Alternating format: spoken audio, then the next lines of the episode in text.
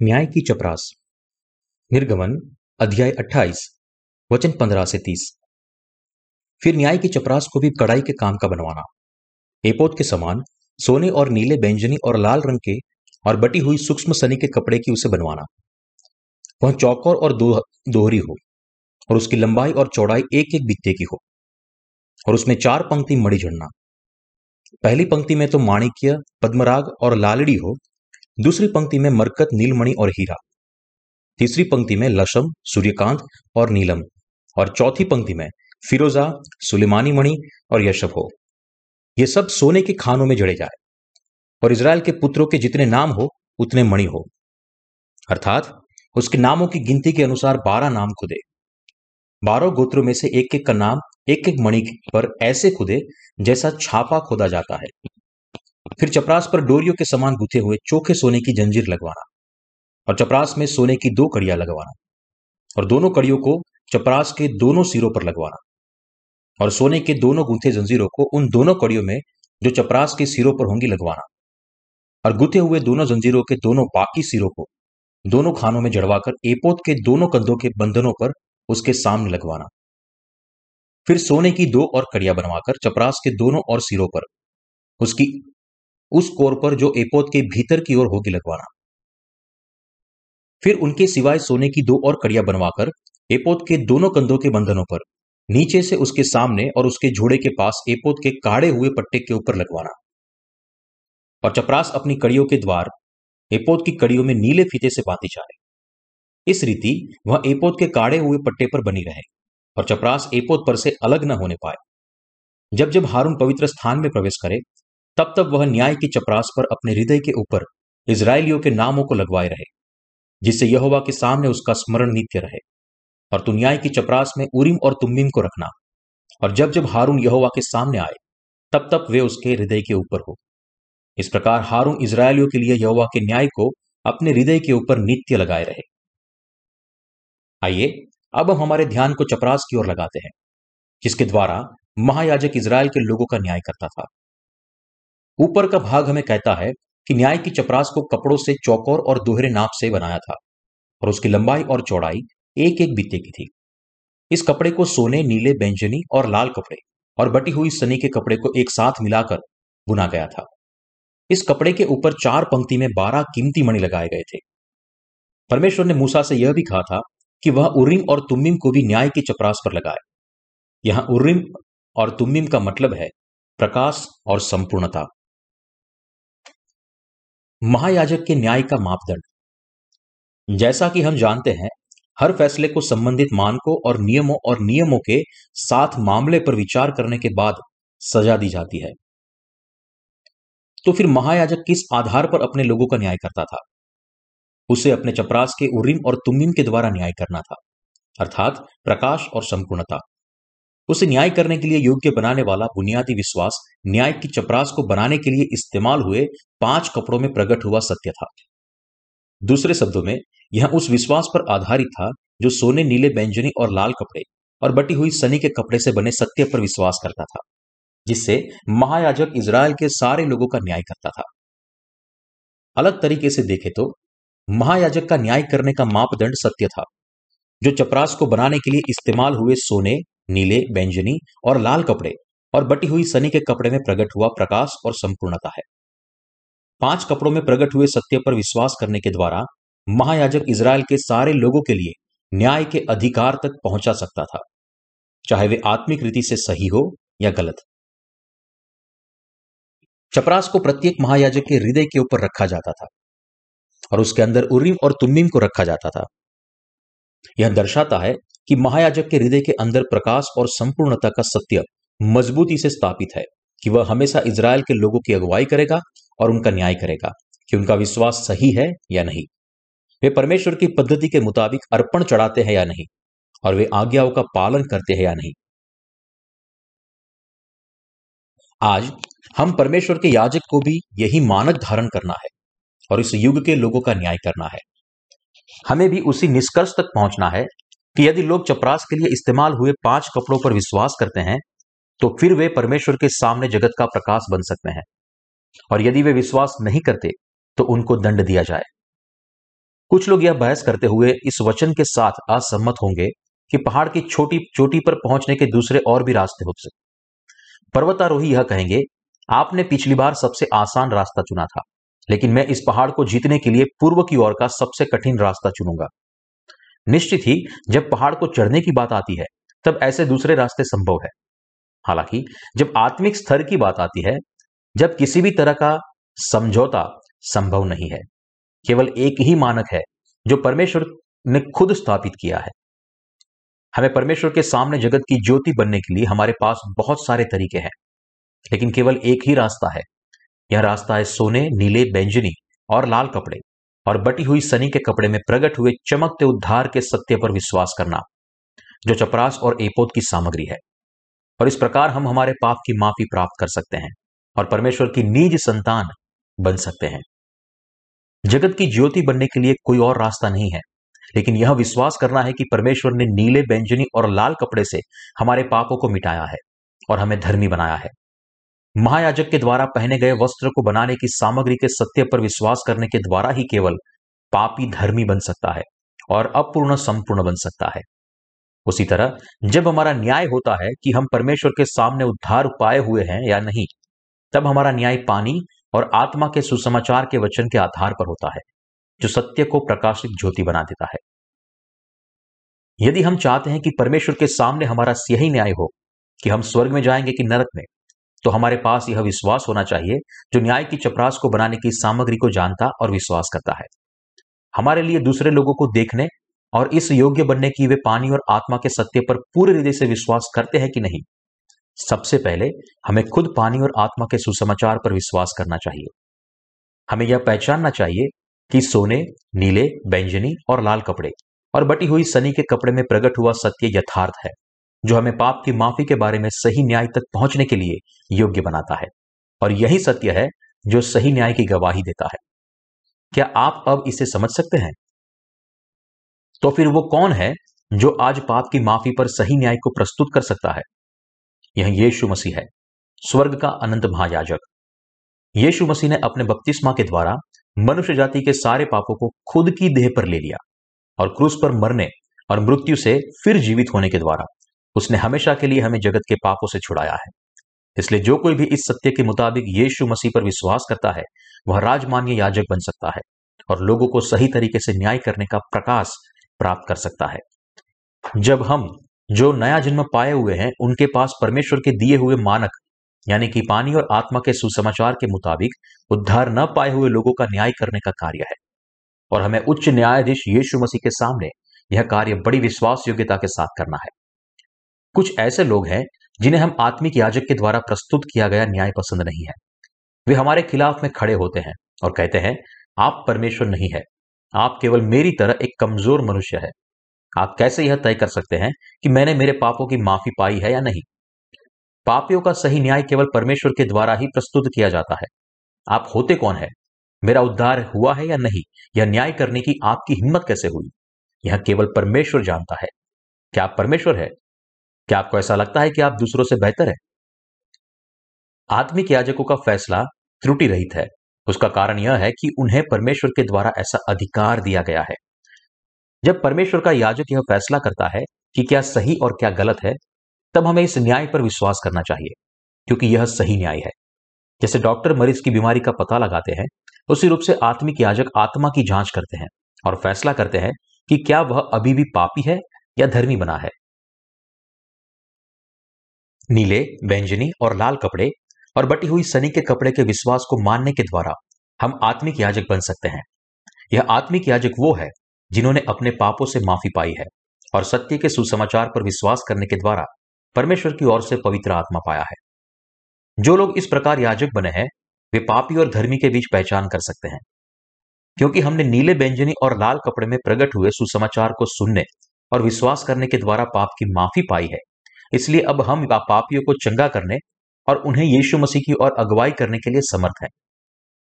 जब लोग आपके याजकीय पद को चुनौती देते हैं, तब आपको बहादुरी दिखानी है। पापी खुद के विचारों में धर्मी के द्वारा प्रस्तुत किए गए न्याय के समर्थ्य को कम करने की कोशिश करते हैं। हालाँकि, और भी बुरा यह है कि शायद हम भी नया जन्म पाने के बाद भी खुद के याजकीय पद से आश्वस्त नहीं हो सकते। जब हम नया जन्म पाए हुए लोग दूसरों का न्याय करते हैं तब हमारे लिए सोचना असंभव है कि क्या मैं अभिमानी नहीं बन गया? क्या मैं यहाँ गलती नहीं कर रहा? लेकिन यहाँ कुछ भी गलत नहीं है। जो लोग आत्मिक रूप से परमेश्वर के याजक बने हैं, केवल वे ही आत्मिक न्याय को सही रीति से कर सकते हैं। इसलिए, जब लोग न्याय करने के हमारे अधिकार को चुनौती देते हैं, तब हमें हिम्मतवान बनना चाहिए। यीशु ने अपने चेलों को यह अधिकार दिया है और कहा है, जिनके पाप तुम क्षमा करो, वे उनके लिए क्षमा किए गए हैं। जिनके तुम रखो वे रखे गए हैं। जो लोग आत्मिक याजक बने हैं, वे दूसरों को उस सुसमाचार के द्वारा अगुवाई दे सकते हैं, जिसके द्वारा उन्होंने पापों की माफ़ी पाई है। पूरे संसार में कई सारे ऐसे संत हैं, जिन्होंने हमारी साहित्यिक सेवकाई के द्वारा पापों की माफ़ी पाई है।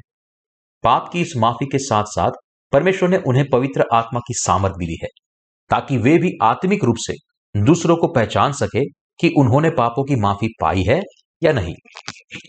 जो लोग यह जानते हैं कि सोने नीले बैंजनी और लाल कपड़ा और बटी हुई सनी का कपड़ा उन्हें क्या कह रहा है, उनके पास दूसरों का न्याय करने का सामर्थ्य है। इन याजकों के द्वारा परमेश्वर ने लोगों को उनके पाप और दंड से बचाया है।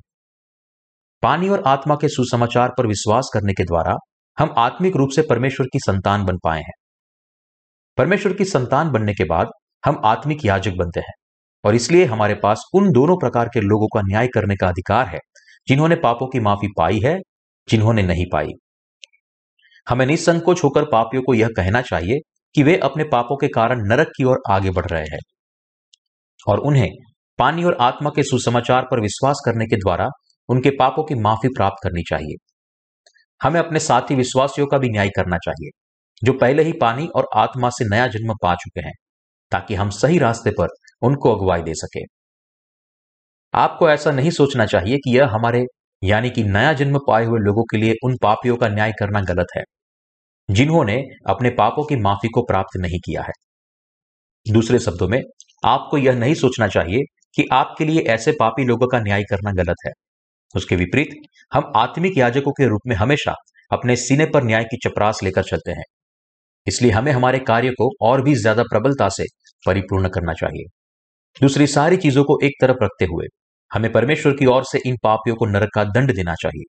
फिर चाहे यह पापी आत्मिक याजकों के न्याय को परमेश्वर के न्याय के रूप में पहचानेंगे, इस न्याय का स्वीकार करेंगे।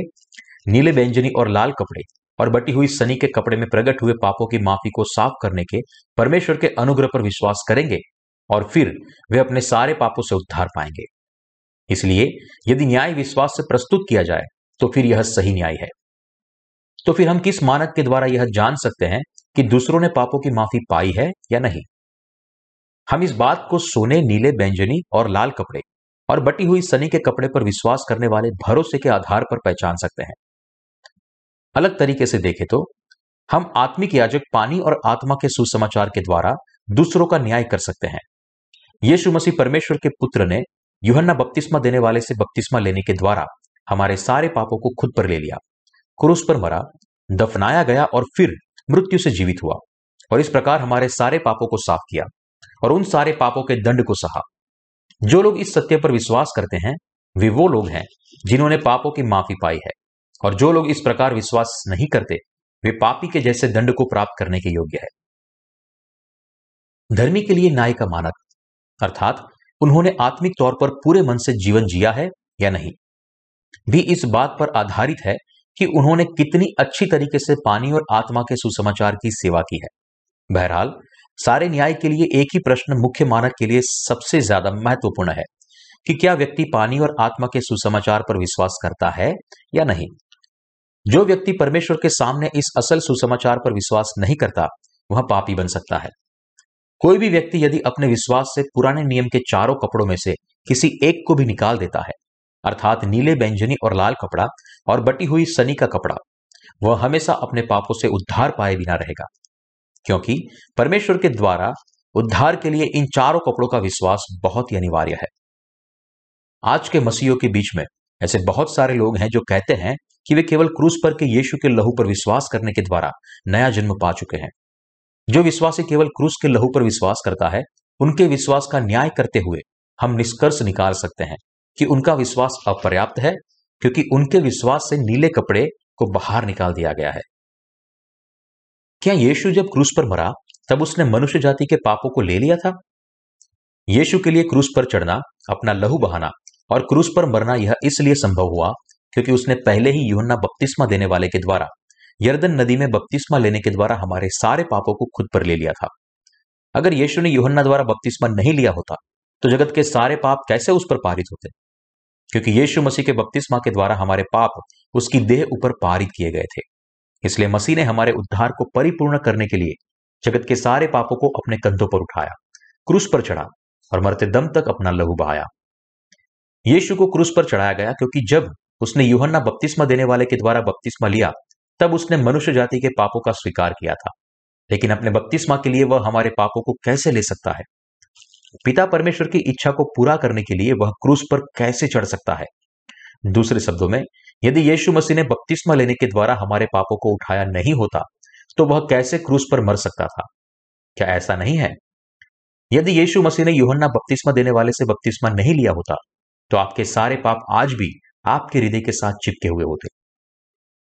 यदि यीशु मसीह की देह ने जगत के पापों को नहीं लिया होता तो फिर हमारी जगह क्रूस पर मरने के लिए उसके पास क्या कारण था?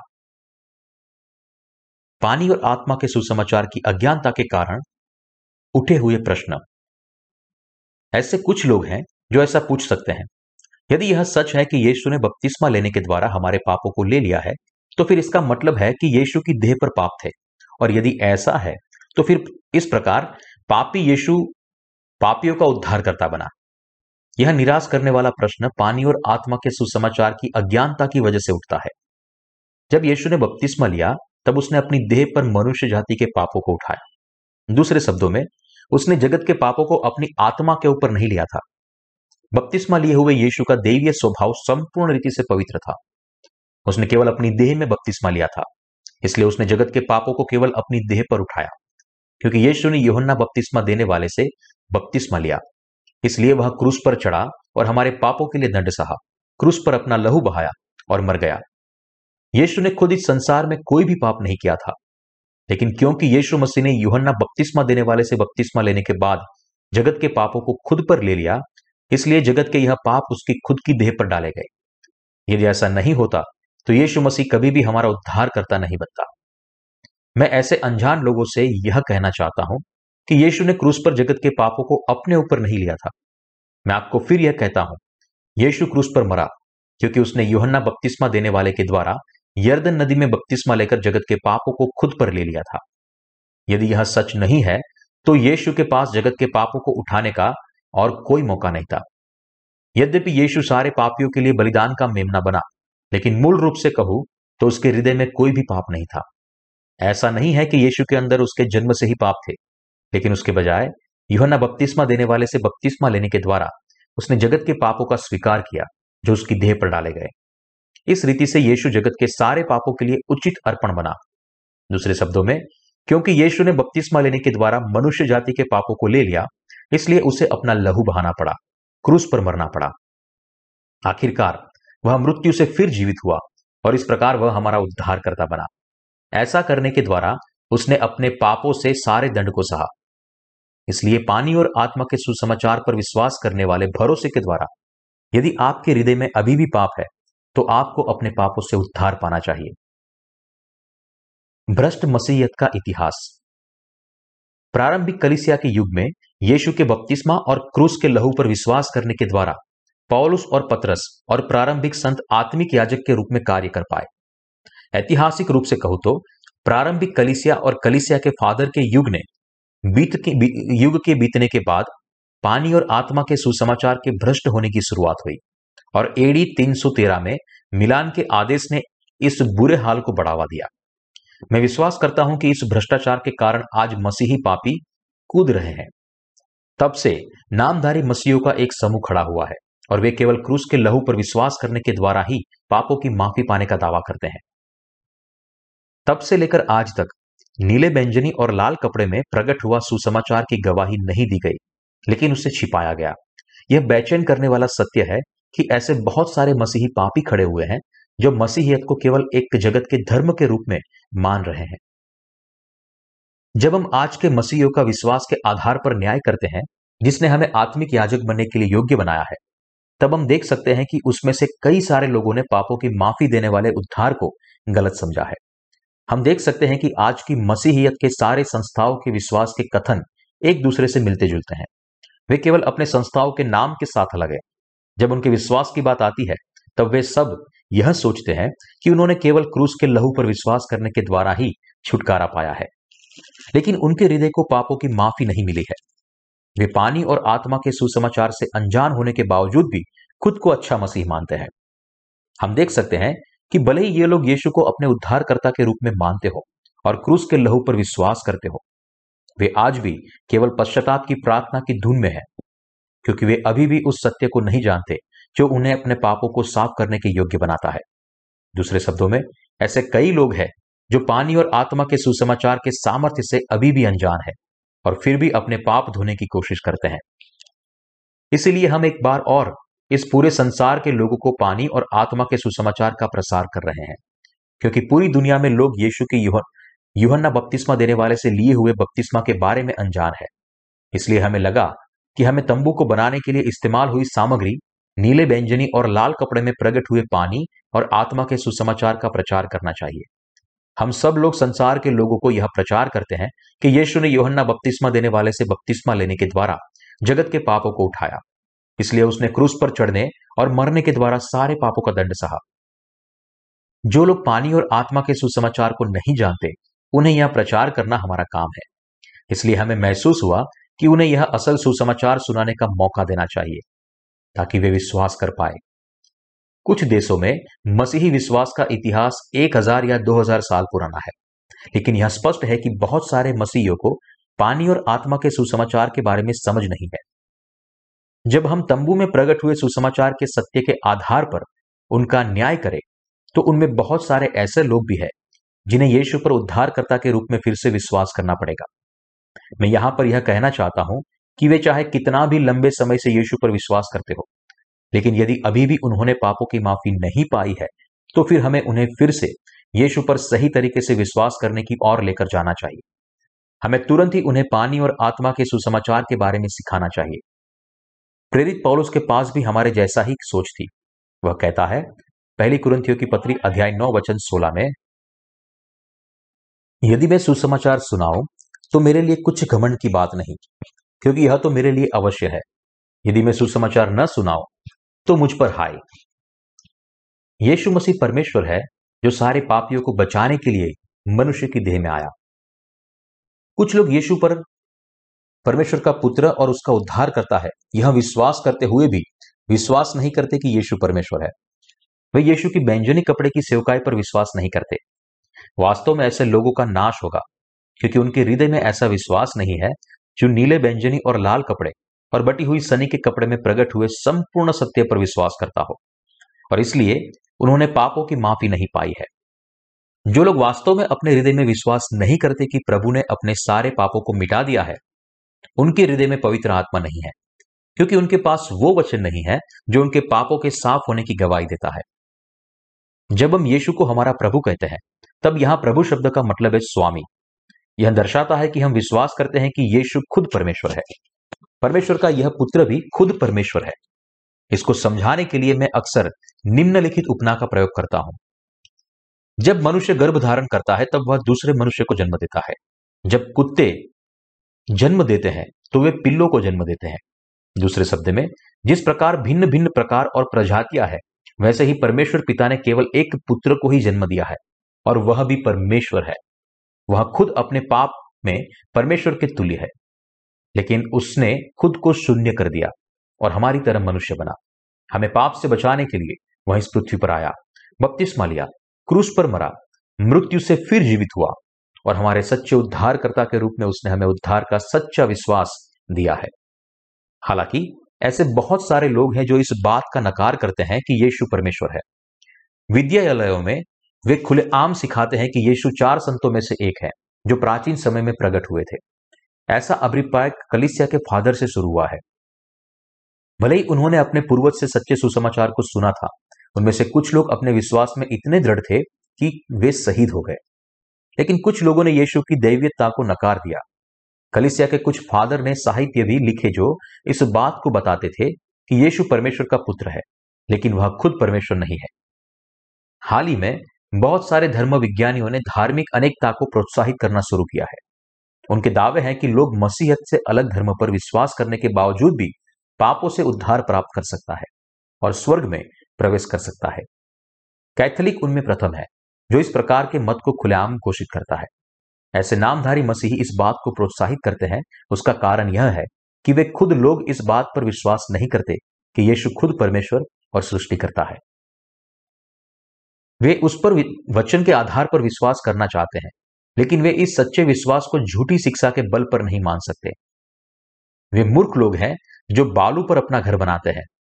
उन्हें दूसरे धर्मों से सब कुछ सीखना पसंद है। उदाहरण के तौर पर, कुछ पश्चिमी कलिशिया हफ़्ते में एक बार बौद्ध मनन के कार्यक्रम का अनुसरण करते हैं।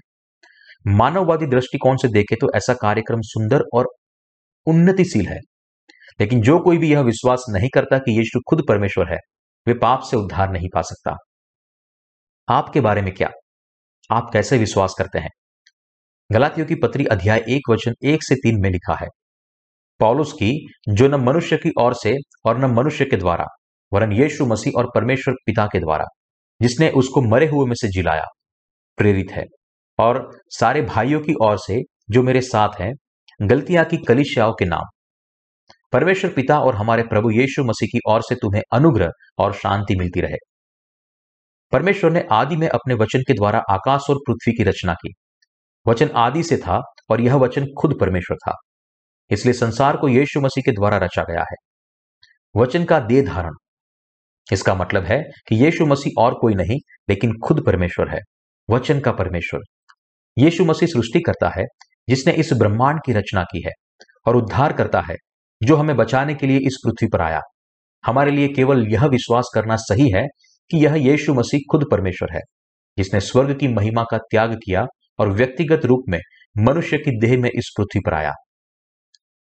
अपने सेवकों के द्वारा खुद परमेश्वर ने मसीहा के आने के बारे में भविष्यवाणी की थी और इन भविष्यवाणी के मुताबिक मसीहा कुंवारी मरियम के गर्भ में आया और मनुष्य की देह में जन्म लिया। अर्थात जिसका गर्भ धारण हुआ और जिसने मनुष्य के शरीर के द्वारा जन्म लिया, वह खुद परमेश्वर है। और जब वह तीस साल का हुआ, तब स्वर्ग के महायाजक के रूप में उसने बपतिस्मा लेने के द्वारा हमारे सारे पाप और पूरी मनुष्य जाति के पापों को खुद के ऊपर ले लिया। फिर वह क्रूस पर मरा, मृत्यु से जीवित हुआ और इस प्रकार उसने हमें हमारे पापों से संपूर्ण रीति से बचाया। दूसरे शब्दों में, यीशु हमारा सच्चा और अनंत उद्धार करता बना। अपने मौलिक रूप में यीशु खुद परमेश्वर है, जो परमेश्वर पिता के तुल्य है। हमारे लिए यह यीशु जो मौलिक रूप से परमेश्वर पिता के तुल्य है, वह वही परमेश्वर है। यीशु मसीह का पिता भी हमारे लिए परमेश्वर है, इसलिए यीशु मसीह भी परमेश्वर है। क्यों? क्योंकि जगत को उसके द्वारा रचा गया और उसके द्वारा हमें भी मनुष्य के रूप में बनाया गया। परमेश्वर उत्पत्ति अध्याय एक वचन तेईस में कहता है, हम मनुष्य को अपने स्वरूप के अनुसार अपनी समानता में बनाए। जब परमेश्वर ने मनुष्य को अपनी समानता में बनाया तब यीशु मसीह वहाँ था। वही है जिसने हमें बनाया है। वही है जिसने हमें बनाया है और वही है जिसने हमें पाप से बचाया है, क्योंकि यीशु मसीह ने हमें उद्धार दिया है। और क्योंकि वह खुद परमेश्वर है, इसलिए हम उस पर हमारे उद्धार के प्रभु के रूप में विश्वास करते हैं। उसी रूप से आपको और मुझे भ्रमित नहीं होना है, लेकिन हमारे हृदय में हमें प्रभु परमेश्वर पर विश्वास करना है, जो पानी और आत्मा के सुसमाचार के द्वारा उद्धारकर्ता के रूप में आया। ऐसे बहुत सारे लोग हैं जिनके हृदय पापी होने के बावजूद भी वे दावा करते हैं कि वे परमेश्वर की संतान है। क्या उनके हृदय पापी होने के बावजूद भी वे परमेश्वर के लोग बन सकते हैं? क्या उनके हृदय पापी होने के बावजूद भी वे स्वर्ग में जा सकते हैं? निश्चित ही नहीं।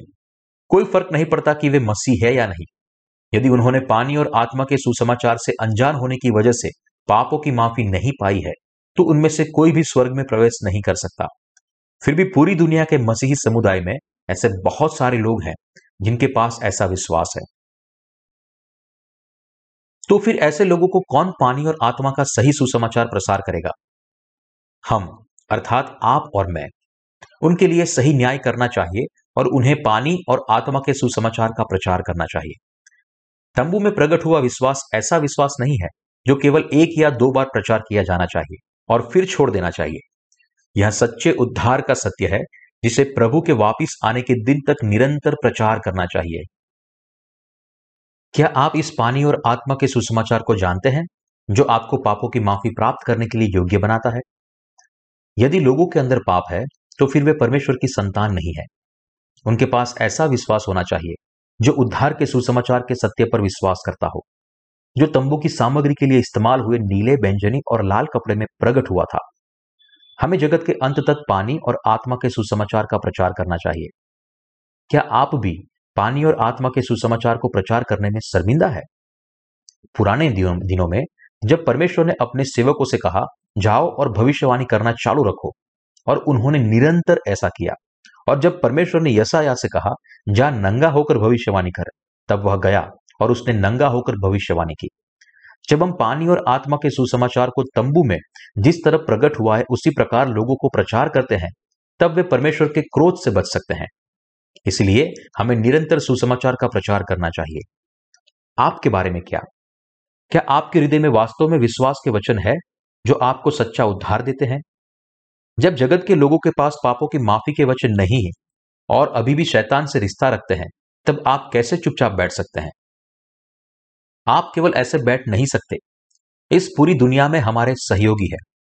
वे स्पष्ट रूप से पाप की माफ़ी के सुसमाचार पर विश्वास करते हैं। पानी और आत्मा का सुसमाचार। उनमें से कुछ लोगों ने हमारे सामने अंगीकार किया है कि जब उन्होंने अपने सहकर्मियों को पानी और आत्मा के सुसमाचार का प्रचार किया, तब उन्हें सताया गया।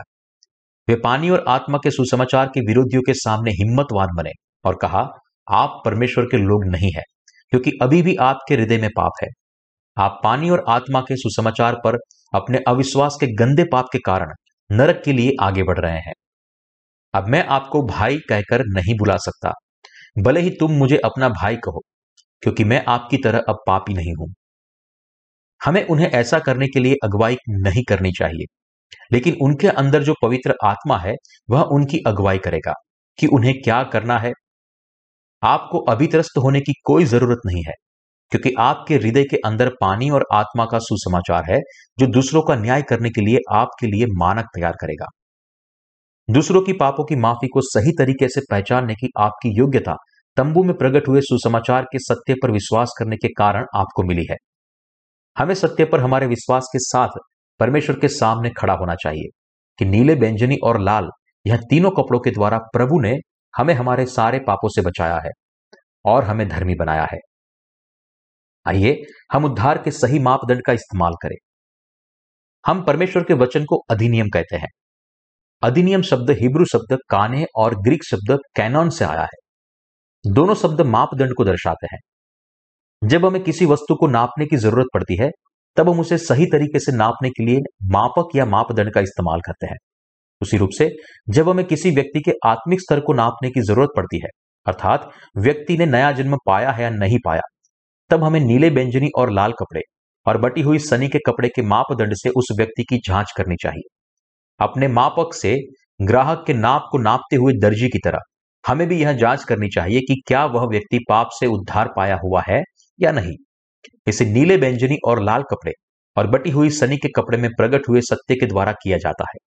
दूसरे शब्दों में, परमेश्वर के इस वचन के आधार पर हमें व्यक्ति के विश्वास के सारे पहलू को देखना चाहिए। और स्पष्ट रूप से अंतर करना चाहिए कि क्या इसके दायरे में है और क्या दायरे के बाहर है। खास तौर पर हमें नीले बैंजनी और लाल कपड़े और बटी हुई सनी के कपड़े के मापदंड के द्वारा हमारे विश्वास की जाँच करनी चाहिए, अर्थात पानी और आत्मा का सुसमाचार। यदि कोई व्यक्ति केवल बैंजनी और लाल कपड़े के यीशु पर ही विश्वास करता है तो उसके विश्वास को कलिसिया के राजकीय याजक के रूप में परमेश्वर के द्वारा स्वीकार नहीं किया जाता। जो कोई भी अपने पापों से माफ़ी पाना चाहता है उन्हें नीले बैंजनी और लाल कपड़े में प्रकट हुए उद्धार के पूर्ण सत्य पर विश्वास करना चाहिए। हम सबको यह विश्वास करना चाहिए कि यीशु सारे मनुष्य के पापों से बचाने के लिए इस पृथ्वी पर आया। बपतिस्मा लेने के द्वारा सारे पापों को खुद पर ले लिया। क्रूस पर मरा, मृत्यु से फिर जीवित हुआ और इस प्रकार हमारा उद्धार करता बना। हम प्रत्येक के पास सही न्याय का स्तर होना चाहिए। यह परमेश्वर के वचन पर आधारित है ताकि हम यह फैसला कर सके कि लोग पापी है या धर्मी है। हम यह हमारे खुद के ज्ञान और भावना और आचरण के आधार पर नहीं कर सकते। यह कार्य आत्मिक याजकों के अपने लोगों के लिए पापार्पण चढ़ाने के लिए महत्वपूर्ण है। अब इस युग में आपको और मुझे जगत के सारे लोगों का न्याय सही मानक के साथ करना है। सारे लोगों के लिए समान मानक लागू होगा। हमारे बच्चे, पत्नियाँ, पति, पिता और माता, ससुराल वाले और पोते, हमें परमेश्वर के वचन के द्वारा दूसरों के विश्वास को जांचना चाहिए। जो लोग याजक बन चुके हैं उन्हें न्याय के मापदंड को प्रत्येक व्यक्ति के हृदय पर रखना चाहिए। क्या आप यीशु के नीले व्यंजनी और लाल कपड़े और बटी हुई सनी के कपड़े को जानते और उस पर विश्वास करते हैं? यदि आप इस प्रकार विश्वास करते हैं तो आपका उद्धार हो चुका है। लेकिन यदि नहीं करते तो आपका उद्धार नहीं हुआ है। हमारे लिए स्पष्ट न्याय को प्रस्तुत करना ही सही कार्य है। यदि महायाजक ने पहले ऐसा ही किया है तो फिर हमें भी आज के आत्मिक याजक के रूप में ऐसा ही करना चाहिए। यदि हम महायाजक के रूप में हमें जो करना है वह नहीं करते तो फिर हम कभी भी परमेश्वर की फटकार से बच नहीं सकते। कुछ लोग कहते हैं, सुसमाचार फैलाने का यह सही रास्ता नहीं है। यदि हम सब आपकी तरह सुसमाचार प्रचार करें तो कौन उस पर विश्वास करेगा? धर्म विज्ञान में सुसमाचार की कला नाम का एक पाठ्यक्रम है। यह किस प्रकार सुसमाचार प्रचार करना है उसके बारे में मार्गदर्शन देता है। बहुत पहले मित्रता सुसमाचार प्रचार शब्द प्रत्येक प्रचारक के होठों पर था। इनके अनुयायी अभी भी सिखाते हैं कि हम, जब हम लोगों को सुसमाचार प्रचार करने की कोशिश करते हैं, तब हमें सबसे पहले उनसे दोस्ती करनी चाहिए और फिर धीरे धीरे उन्हें कलिशा में लाना चाहिए। वे सही थे। वे यह भी कहते थे कि जब लोग उनके सुसमाचार प्रचार की कोशिश के चलते यीशु पर विश्वास करने का फैसला करते थे, तब वे यीशु को प्राप्त करवाने के लिए कही जाने वाली भी पश्चाताप की प्रार्थना करवाते थे। ताकि मसीह उस व्यक्ति के हृदय में आ सके और वह उद्धार प्राप्त कर सके। लेकिन इस प्रयास का आखिरी परिणाम क्या था? क्या इसके बाद लोगों ने हृदय से पाप निकल जाता था? ऐसा नहीं है। वे कलिश्य जाते हैं, लेकिन फिर भी उनके हृदय में पाप है। दूसरे शब्दों में, नया व्यक्ति केवल मसीहत का नया धार्मिक वृत्ति बन जाता है। ऐसा करने के लिए लोग यीशु पर विश्वास करते हैं। फिर वे दशांश और धन्यवाद की भेंट देने लगते हैं। अंत में, भले ही वे मसीही बने हैं, लेकिन वे परमेश्वर के न्याय से बच नहीं सकते, क्योंकि अभी भी उनके हृदय में पाप है। वे हमसे कहते हैं कि सुसमाचार करने की हमारी पद्धति गलत है, और कहते हैं, आप किसी व्यक्ति से केवल मुलाकात करने के बाद कैसे यह कह पाते हैं कि उनके अंदर पाप है या नहीं? आप कैसे उद्धार की समस्या को तुरंत उठा सकते हैं? उन्होंने उद्धार पाया है या नहीं पाया, उसका न्याय प्रस्तुत कर सकते हैं, जबकि आप उन्हें जानते भी नहीं है। निसंदेह वे क्या कहते हैं उस पर हमें ध्यान देना चाहिए। क्योंकि जिस आत्मा को हम चलाना, बचाना चाहते हैं, उसका व्यक्तित्व कुछ ऐसा हो सकता है, जिसे हमारे शब्दों के द्वारा चोट पहुंचाई जा सकती है। लेकिन जल्द ही या बाद में हमें हमारे संपर्क में आए हुए अविश्वासियों को उद्धार का सुसमाचार सुनाना चाहिए। कोई फ़र्क नहीं पड़ता कि वह हमारा कितना करीबी दोस्त है। जबकि हमें जल्दी या बाद में सुसमाचार का प्रचार करना है तो हम विश्वास से सुसमाचार का प्रचार करने का मौका गवा नहीं सकते। क्यों? यह इसलिए क्योंकि यदि अंत में हम उन्हें इस सत्य के बारे में नहीं बताते तो हम सही तरीके से सुसमाचार का प्रसार नहीं करते। इसलिए उनके साथ हमारी सुसमाचार प्रचार की वार्तालाप में, चाहे शुरू में या अंत में, हमें उनसे यह प्रश्न पूछना चाहिए, क्या आपके हृदय में पाप है? यदि उत्तर हाँ है तो हमें उन्हें पानी और आत्मा के सुसमाचार का प्रचार करना चाहिए। निसंदेह, हमारी प्रतीत होने वाली आक्रामकता के लिए हमें उनके द्वारा फटकार लगाई जा सकती है। लेकिन हम आत्मिक याजक के इसलिए है, हमें यह याद रखना चाहिए कि प्रत्येक लोगों को पानी और आत्मा के सुसमाचार का प्रचार करना हमारा महत्वपूर्ण कार्य है। एक प्रभु, एक बपतिस्मा और एक परमेश्वर। हमने हमारे सारे पापों से माफ़ी पाई है और हमारे जीवन का उद्देश्य पूरे जगत में सुसमाचार का प्रसार करना है। जबकि हमें भी सुसमाचार प्रचारक की तरह पानी और आत्मा के सुसमाचार को प्रचार करने का कार्य दिया गया है, इसलिए हम साथ मिलकर काम करते हैं। हम ऐसा क्यों कर रहे हैं? क्योंकि हम एक ही परमेश्वर पर विश्वास करते हैं। हमने एक समान अनंत जीवन को पाया है और हम एक समान महिमा का आनंद उठाते हैं। हम सब लोग एक दूसरे से भिन्न है। हम सबका अपना अपना व्यक्तित्व है और चरित्र है। लेकिन हमने खुद को अलग किया और एक दूसरे से साथ जोड़ा। उसका कारण है कि हम केवल परमेश्वर के लिए जीवन जीते हैं। परमेश्वर ने उन लोगों के हृदय के ऊपर न्याय की चपरास रखी है, जो आज के याजक बने हैं। और चपरास को बांधा गया, और चपरास अपनी कड़ियों के द्वारा एपोत की कड़ियों में नीले फीते से बांधी है। इसी रीति, वह एपोत के काढ़े हुए पट्टे पर बनी रहे, और चपरास एपोत पर से अलग न होने पाए। यह भाग फिर से एक और बार हमें इस बात पर ज़ोर देता है कि हमारे द्वारा किए गए सारे न्याय में यीशु का बपतिस्मा कितना महत्वपूर्ण है। इसलिए प्रेरित पौलुस भी कह, यह कहने द्वारा यीशु के बपतिस्मा के महत्व को बताता है। इफिसियो अध्याय चार वचन चार और पाँच। एक ही देह है और एक ही आत्मा और तुम्हें जो बुलाए गए हैं अपने बुलावा जाने से एक ही आशा है। एक ही प्रभु है एक ही विश्वास एक ही बपतिस्मा।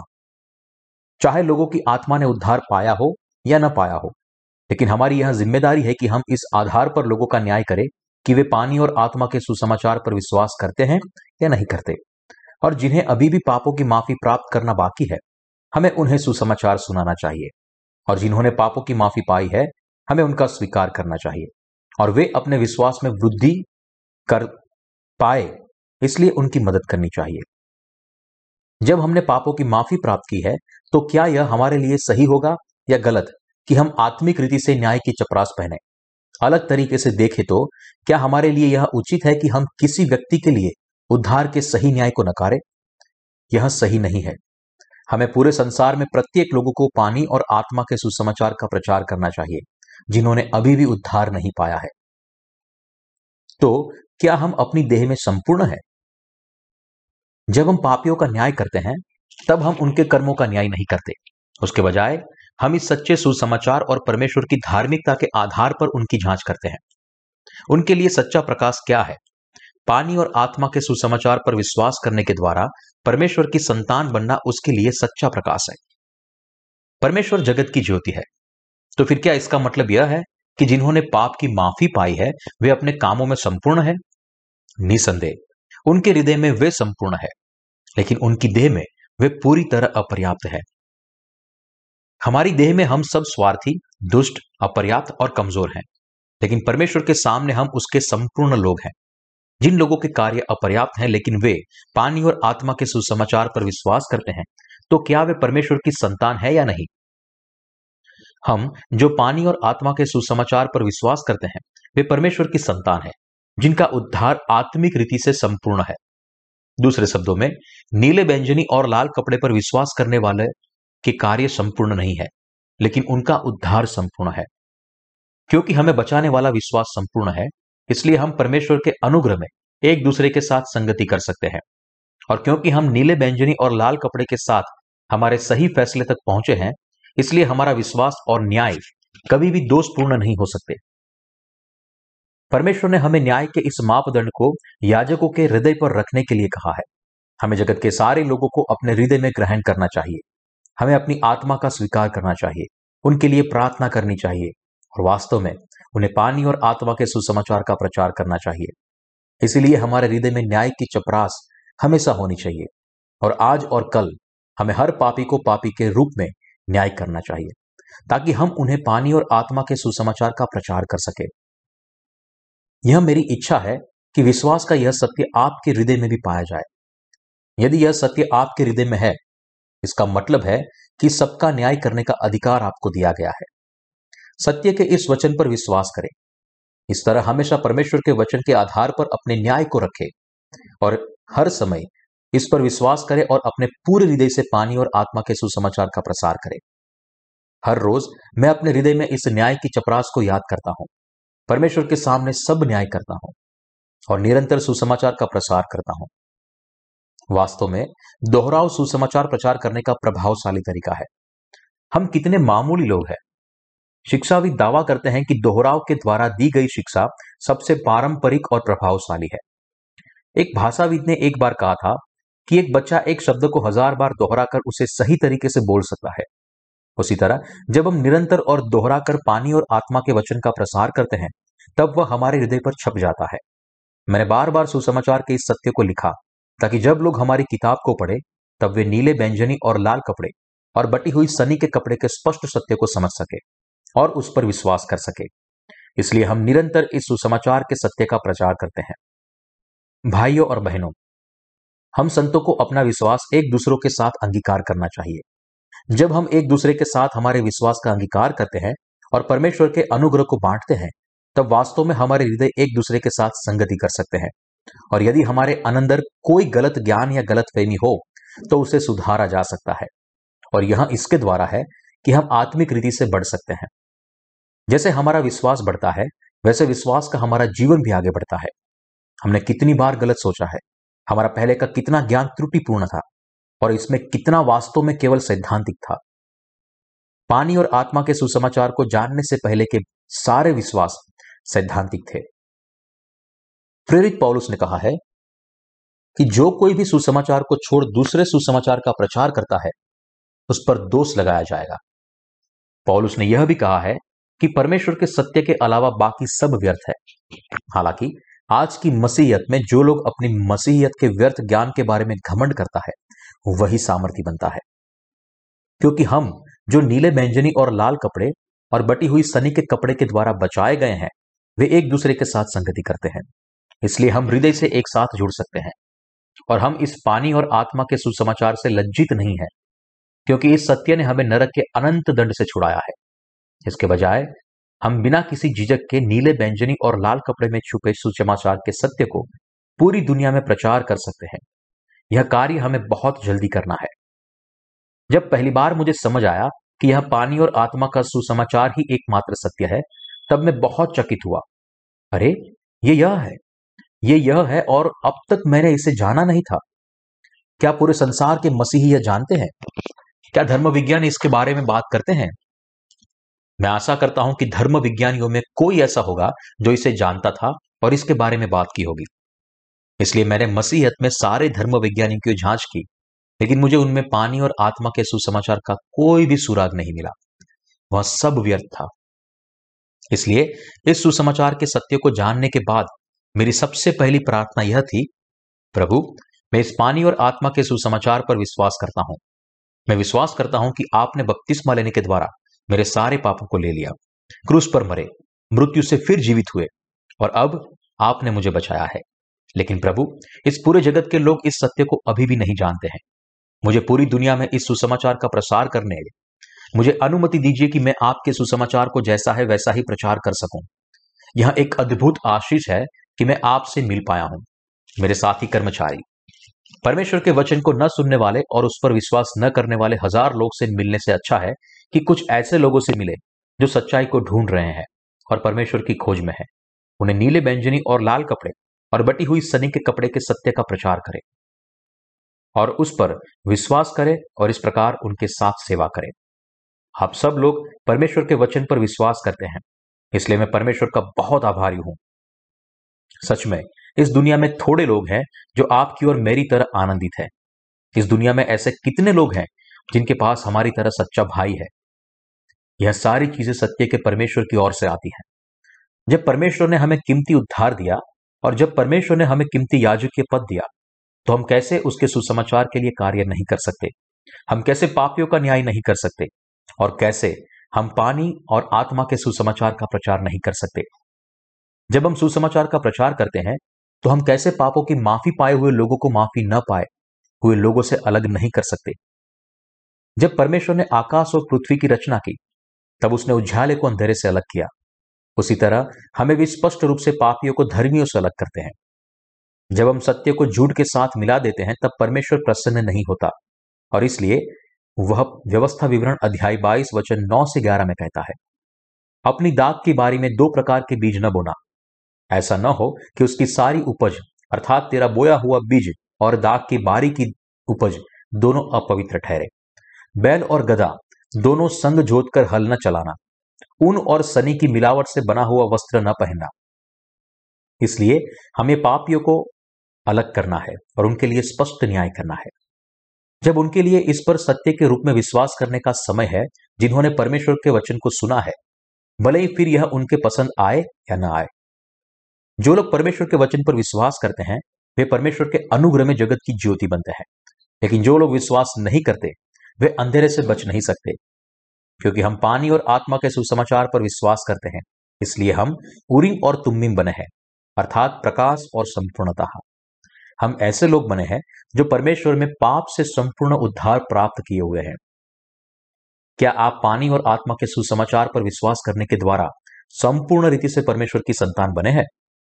अब हम राजकीय याजक का कार्य करते हुए अपने जीवन को जी रहे हैं। सारा धन्यवाद यीशु मसीह को, जो इस जगत का राजाओं का राजा बना। हमें उद्धार का यह सुसमाचार देने के लिए मैं परमेश्वर का धन्यवाद करता हूँ। मैं प्रार्थना करता हूँ कि जब तक हम इस पृथ्वी पर है, तब तक परमेश्वर हमें राज्य के याजक के सारे कार्य सफल रीति से करने के लिए हमें योग्य बनाए। हालेलुया। मैं हमेशा हमारे परमेश्वर की स्तुति करता हूँ।